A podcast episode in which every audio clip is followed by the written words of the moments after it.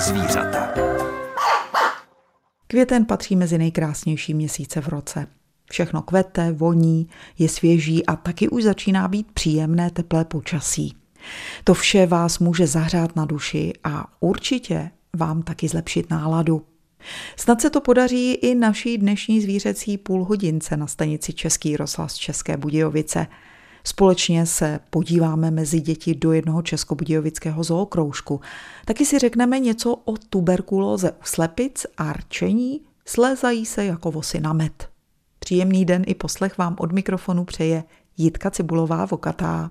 Má je lásky čas a láska může mít mnoho podob. Děti, které chodí do zookroužku v domě dětí a mládeže v Českých Budějovicích, se naučí, že láska ke zvířatům není jen o mazlení, ale hlavně o péči. Ve sklepních prostorách se tam ukrývá malá zoologická zahrada. Ukázala mi lektorka Klára Dragová, která se v domě dětí a mládeže věnuje dětem i zvířatům už 8 let.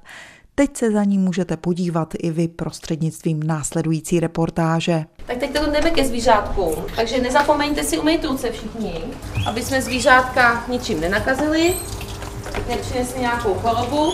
Takže samozřejmě začneme tím, že potřebují zvířátka všichni mít vodu, takže si každý vyndejte jedno pítko, pamatujte si, který to pítko to je, odkud si ho berete, vylejte starou vodu a doplňte tam čistou studenou pro hlodavce, jo? myš bodlinatá, klasický morčata, pak tu máme divoký morče, pak tady máme osmáky degu, žovku červenou, krajku královskou, pak jako na žasnatýho, gekončíka nočního, klapavky obecný, trnorepa afrického, pískomily, křečka zlatýho, mláďata gekončíků nočních, to jsou naši odchovanci, schovanýho štírata máme, tady je krmný hmyz, želvárium, Malou zoologickou zahradu domu dětí a mládeže mi právě ukázala lektorka Klára Dragová. Kolik je tady celkem zvířat? Co se týče kusů, tak když se podíváte, tak se vám nepředstavila rybičky, protože těch tady prostě je kvanta, ale máme tady přes 30 druhů zvířat a vlastně většina druhů je ve více kusech. Na tu péči o ta zvířata nejste sama, protože tady okolo nás pobíhají malé děti, dávají zvířatům čerstvou vodu. Co mají ještě na starosti? krmení, vědět, jaké krmení komu, samozřejmě případně vyčistit podestýlku, u plazů porosit, prostě všechny tady ty věci, co to dané zvíře potřebuje, tak ty děti se během toho školního roku naučí. Zapomínají zavírat ta zvířata, takže jako neskontrolují si, jestli je zavřeno, dovřeno, samozřejmě hadi, ostatní zvířátka jsou šikovná, takže nám tady občas eh, běhají některá zvířátka děti pak musí lovit. To je asi taková, jako bych řekla, největší chyba. Pak samozřejmě ne všichni umí správně zvíře vzít nebo hladit, mají tendenci šahat hodně na hlavu, kolem očí, což to zvíře plaší, i když je zvyklé, tak nikomu se nelíbí, když mu někdo šermuje před očima, takže to je taky taková věc, kterou jakoby hodně opakujeme a snažíme, aby si to děti jako sugerovali, jak se dá to zvíře brát určitě se už eh, profilují, to znamená někdo tíhne třeba k želvám, někdo k plazům. Jaké jsou ty poměry? Mladší generace začíná u těch plazů, je to pro ně strašně zajímavý, želvy, hadi, super. Chlupatý čmáčky tady se pochovat. Teenageři, ty jsou víc na ty chlupatý, hlavně holky, to jsou ty králíčci, když se narodí malý miminko, ježiš, to je rostomilý a tak dále. Takže takhle. Ale jinak si myslím, že tak 50 na 50. Nejméně na tom je teda oblíbený hmyz. Co se týče toho hmyzu, tak ten tu máme, aby se děti seznamovali, ale tam třeba to čištění si kolikrát říkám, že je pro ně i za trest. Oni už se tady pohybují jako ryby ve vodě, když bych to měla přirovnat eh, přímo zvířecím přirovnáním. Jak eh, dlouho sem chodí do toho vašeho kroužku? Někteří jsou tady nováčci, to znamená od konce září, ale Většina z nich, eh, když sem jednou přijdou, tak pak už chodí pravidelně, takže třeba v té starší skupině, co pak budu, tak ty už jsou tady děti, které třeba chodí 6 let, 7 let a tak. Spousta rodičů sem dá dítě, my chceme mít křečka, já ho třeba nechci, nemáme na to místo nebo tak, ať si to vyzkouší a uvidíme. Mrkev komu? Nakrájet. Zvládneš to? Mm-hmm. Tak jo, tak si vem nůž a tady na stolečku nakráje, jo? Nicméně mojí snahou je aby se o zvířátko měli postarat, ale zároveň se jako naučili, že zvířátko není hračka. Je to prostě živý tvor, musíme se tak k němu chovat, musíme počítat s tím, že prostě ne po každý má dobrou náladu, ne po každý se zbudí a hned si s náma chce hrát a tak dále. A s tím samozřejmě pak se odvíjí i to, že když se ty děti umějí chovat k těm zvířátkům, chovají se líp i k sobě a zároveň obecně i k té přírodě. Ne každé z těchto dětí, které jsou tady okolo nás, asi samo může třeba ošetřovat krajtu nebo sklípkana. To musí mít vaši asistenci. Ze začátku ano, nicméně máme tady zvířata, která na tu péči od dětí jsou zvyklá a zároveň jako když to řeknu skoro trošku ošklivě, tak tu péči přežijí. Na začátku se začnou starat o ty chlupaté mazlíčky, jim to blíž ta péče o ně, protože často mají třeba pejska, kočičku a pak postupují k těm plazům. Hugo, ty jsi si před malou chvílí pochoval morče. Mm-hmm. To je tvůj oblíbenec? Mm-hmm. Má hezky nadýchanou srdce a je rostomilej. Mm-hmm. A dokážeš se o něj postarat? Mm-hmm. Měníme mu pití, potom mu měníme hoblinky a dáváme mu jídlo. A ty se jmenuješ jak? Davídek. Pětiletý Davídek tady patří k nejmenším dětem, ale za to má vyřídilku pěknou. Ty tady máš jaké oblíbené zvířátko? Teď se chvilku zamýšlíš, takže to úplně není eh, jednoduché rozhodování. Křečka. Proč je to tvoje oblíbené zvířátko? Protože je klidné a má hezkou barvu. A ty máš doma nějaké zvíře? Nějaký krabíky zemřely, ale mají i mláďátka. Zapsal se vám do paměti nesmazatelně nějaký mladý chovatel, dítě, které sem chodilo? No, to je těžká otázka. Samozřejmě já jsem eh, s těma, co opravdu se pak třeba stali chovateli, tak ve spojení, protože občas se ozvou, nabídnou nám nějaký třeba hmyz, nebo jestli bychom nechtěli nějaké zvířátko. Ale máme tady jednu slečnu a tu myslím, že jako snad na každém kroužku po každý něco kousne. Ale tak, jestli dneska dorazí, tak se můžete zeptat. Nicméně ta je teda tím proslavená. Nevím, jako čím to je, ale prostě i tamhle džungarského křička, když si veme, který ho tady mazlejí všichni, tak prostě jí kousne. Jestli nemá nějaký strach, zvířata to velmi rychle vycítí. To je pravda, nicméně zase, kdyby měla strach, tak předpokládám, že by jsem jako nechodila, tak Třeba to má jako terapii.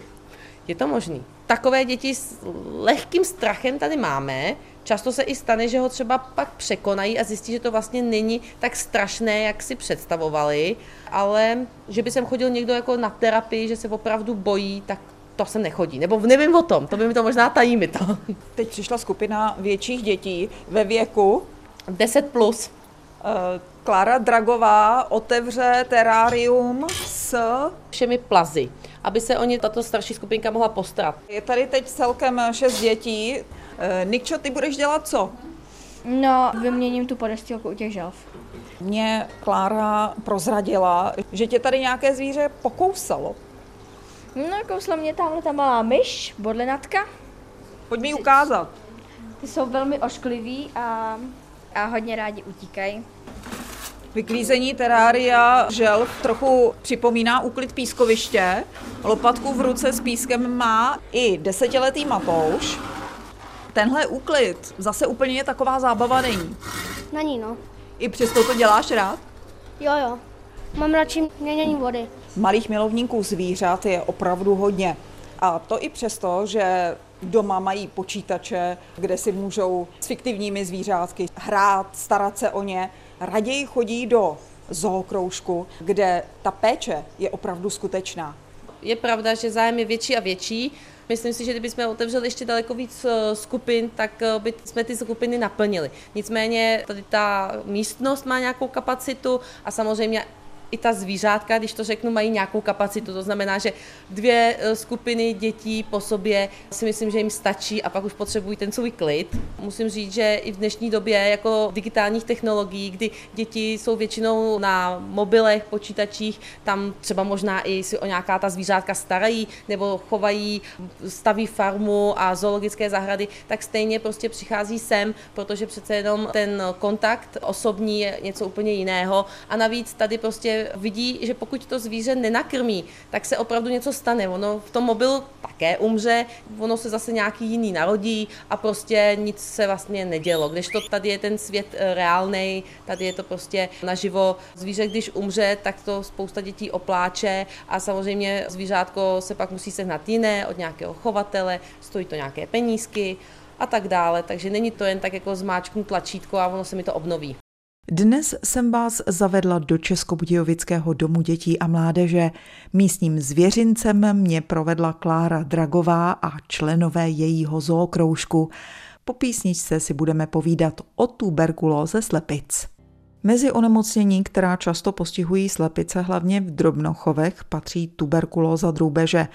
Pro ptáky je stejně nebezpečná jako pro lidi – i o tom bude dnes mluvit veterinářka Lucie Míková z veterinární kliniky Vltava v Českých Budějovicích. Tuberkulózu drůbeže způsobuje Mycobacterium avium. Toto onemocnění se vyskytuje nejčastěji u drůbeže staršího jednoho roku. Zjišťujeme, že slepice začínají hubnout, ztrácí takovou tu tukovou hmotu. Zjišťujeme i to, že se u nich preve velmi často kulhání, protože mykobakterie napadají klouby, způsobují záněty kloubů a to je takový jeden z hlavních příznaků, které u drůbeže můžeme zjistit. A většinou potom dochází vlastně k úhynu těch zvířat. Toto onemocnění není akutní, to znamená, že probíhá velmi pozvolna a postupně, nemusí postihnout zdaleka veškerou drůbež, kterou ten chovatel má na dvoře a toto onemocnění nepostihuje plíce třeba jako například u lidí, ale hlavně klouby, někdy může napadat třeba i ty vzdušné vaky a to naprosto výjimečně. To znamená, že tedy tuberkulóza u slepic není nakažlivá, není přenosná na ostatní jedince třeba v chovu? Na ostatní jedince v chovu samozřejmě přenosná je, ale záleží na tom, jak mají ty jedince protilátky a mohou tím onemocnět, anebo mohou být jenom nosiči tohoto onemocnění. Takže provádí se takzvaná tuberkulinace, to znamená, že pomocí speciálního injekčního automatu se provádí aplikace to tuberkulínu do lalůčků, které mají slepice a potom se zjišťuje podle reakce, podle velikosti bulky, jako na přítomnost vlastně těch protilátek u slepic a to se běžně provádělo skoro ve všech chovech. Dneska se to tady bohužel už neprovádí, nebo možná se to provádí na žádost těch chovatelů, takže až taková kontrola není, ale jak říkám, vyskytuje se to hlavně v drobnochovech a ve velkých chovech se to nevyskytuje. Dá se samozřejmě tuberkulóza ptačí přenést i na člověka, tam potom u těch lidí to postihuje ty plíce, tam to nepostihuje klouby, ale ten přenos není stoprocentní. Ale pokud uchovatele se zjistí, že ta tubera u té drůbeže nebo na tu tuberkulózu drůbeže, tak bych doporučovala, aby skutečně ten chovatel tu drůbež, ten uhynulý kus nebo kus, který prostě pokulhává, nezdá se mu, tak zabil, dal ho na pitvu a pokud zjistí se na pitvě, že tam ta tuberkulóza je, tak by doporučovala likvidaci celého chovu a nakoupení nových jedinců. Určitě jste už někdy slyšeli rčení slézají se jako vosy na med. Je tím míněno houfování lidí, které přilákalo něco zajímavého. Zoolog Jiří Bureš z Agentury ochrany přírody a krajiny dnes vysvětlí prapůvod tohoto rčení, které by podle chování vos mělo platit jen v určitém období. Tohle rčení asi má reálný základ, protože vosy skutečně se slétají na sladké věci ale neplatí to celoročně, protože vosa své larvy v těch vosích hnízdech krmí spíš masitou stravou, takže většinu roku ty vosy jsou dravci, loví drobnější hmyz a z toho důvodu docela je někdy příjemný mít doma na půdě třeba sršní hnízdo, protože ty sršni vychytají všechny mouchy, masařky a podobně. Ale na konci léta, když už teda ty mladé vosy jsou vylíhlí, už ty staré vosy postupně nemají co dělat, už se starají jenom sami o sebe, většinou to bude tak v září až do začátku října, tak ty vosy pak už jako se živí jenom tím, co jim chutná a to jsou hlavně sladké věci, takže se slétají na různé ovoce, sladké šťávy. Znáte to, když si sednete někde na terasu, dáte si limonádu, tak se začnou snášet hejna vos. A podobně to funguje i s tím medem. Pokud byste někde nechali med, tak ty vosy na budou lítat. Létají vosy na med přímo do úlu? No, jsou asi ty případy. Samozřejmě vosy to láká, ten met je pro ně pochoutka. Oni ke konci toho leta, jak už jsem říkal, si tak jako užívají, už nemají žádnou práci. Další věc je, že ty vosy dlouho nepřežijou už, protože u vos přezimuje pouze matka, podobně jako u sršňů. Už jako nemají důvod hromadit nějakou potravu. Včely ty potřebují samozřejmě potravu na celou zimu, vosy ne, takže ty si jenom užívají ty poslední dny svého života a samozřejmě se někdy stává, že jako napadnou i úl, že se snaží teda si užít na tom medu, ale ty včely většinou to ubrání. Tolik o vosách Jiří Bureš. O tomto hmyzu si budeme povídat ještě po písničce. Dozvíte se zajímavosti o jejich hnízdech nebo jak vosy spouštějí alarm. V pořadu Máme rádi zvířata se dnes věnujeme mimo jiné i vosám. Slyšeli jste, proč a kdy tento hmyz létá na med. Zajímavé je, jakým způsobem spouští alarm. Podle televizního programu BBC World první vosa, která zjistí nebezpečí, uvolní do vzduchu malou část svého jedu a těkavou látku, která funguje jako alarmující feromon. Tato látka dokáže docela rychle přilákat další vosy. Pro vosy jsou feromony důležité látky pro vzájemnou komunikaci. Často se jimi ale bohužel označkuje i lidi – pak se stává, že člověk dostane bezdůvodně žihadla i od dalších voz. V případě ohrožení můžou zabít i zvířata, která naruší jejich prostor. Tento sociální hmyz si staví papírová hnízda, která můžou dosáhnout i velikosti auta. Staví je většinou v zemi, v lesích, podél břehů vod a cest, někdy taky v tmavých dutinách. Žijí v nich celé vosí kolonie, čítající až 2000 jedinců. Výchozím materiálem pro stavbu jejich hnízda jsou různé dřevěné prvky vytěžené vosami ze starých pařezů, stromů nebo plotů. Proto je jeho barva vždy převážně šedá. Po nalezení vhodného výchozího materiálu si hmyz sedne, vypustí na povrch kapku vlastních slin a při pohybu dozadu začne seškrabovat nejjemnější vlákna dřeva. Po nazbírání dostatečného množství materiálu letí hmyz na místo, kde je hnízdo postaveno, tam hrudku zpracuje čelistmi a smáčí lepkavým sekretem.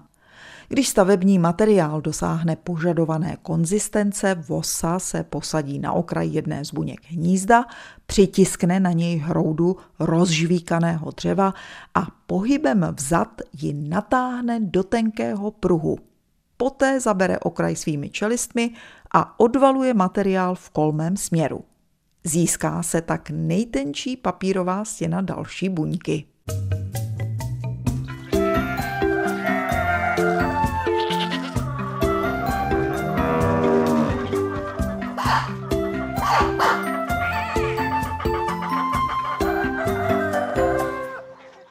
Vosy se slétají kvůli medu.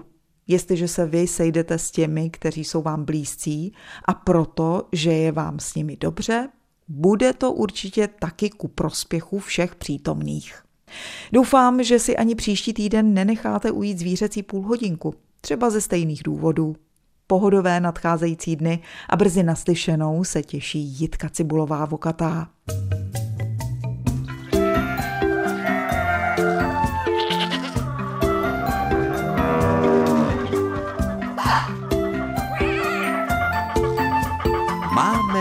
Zvířata.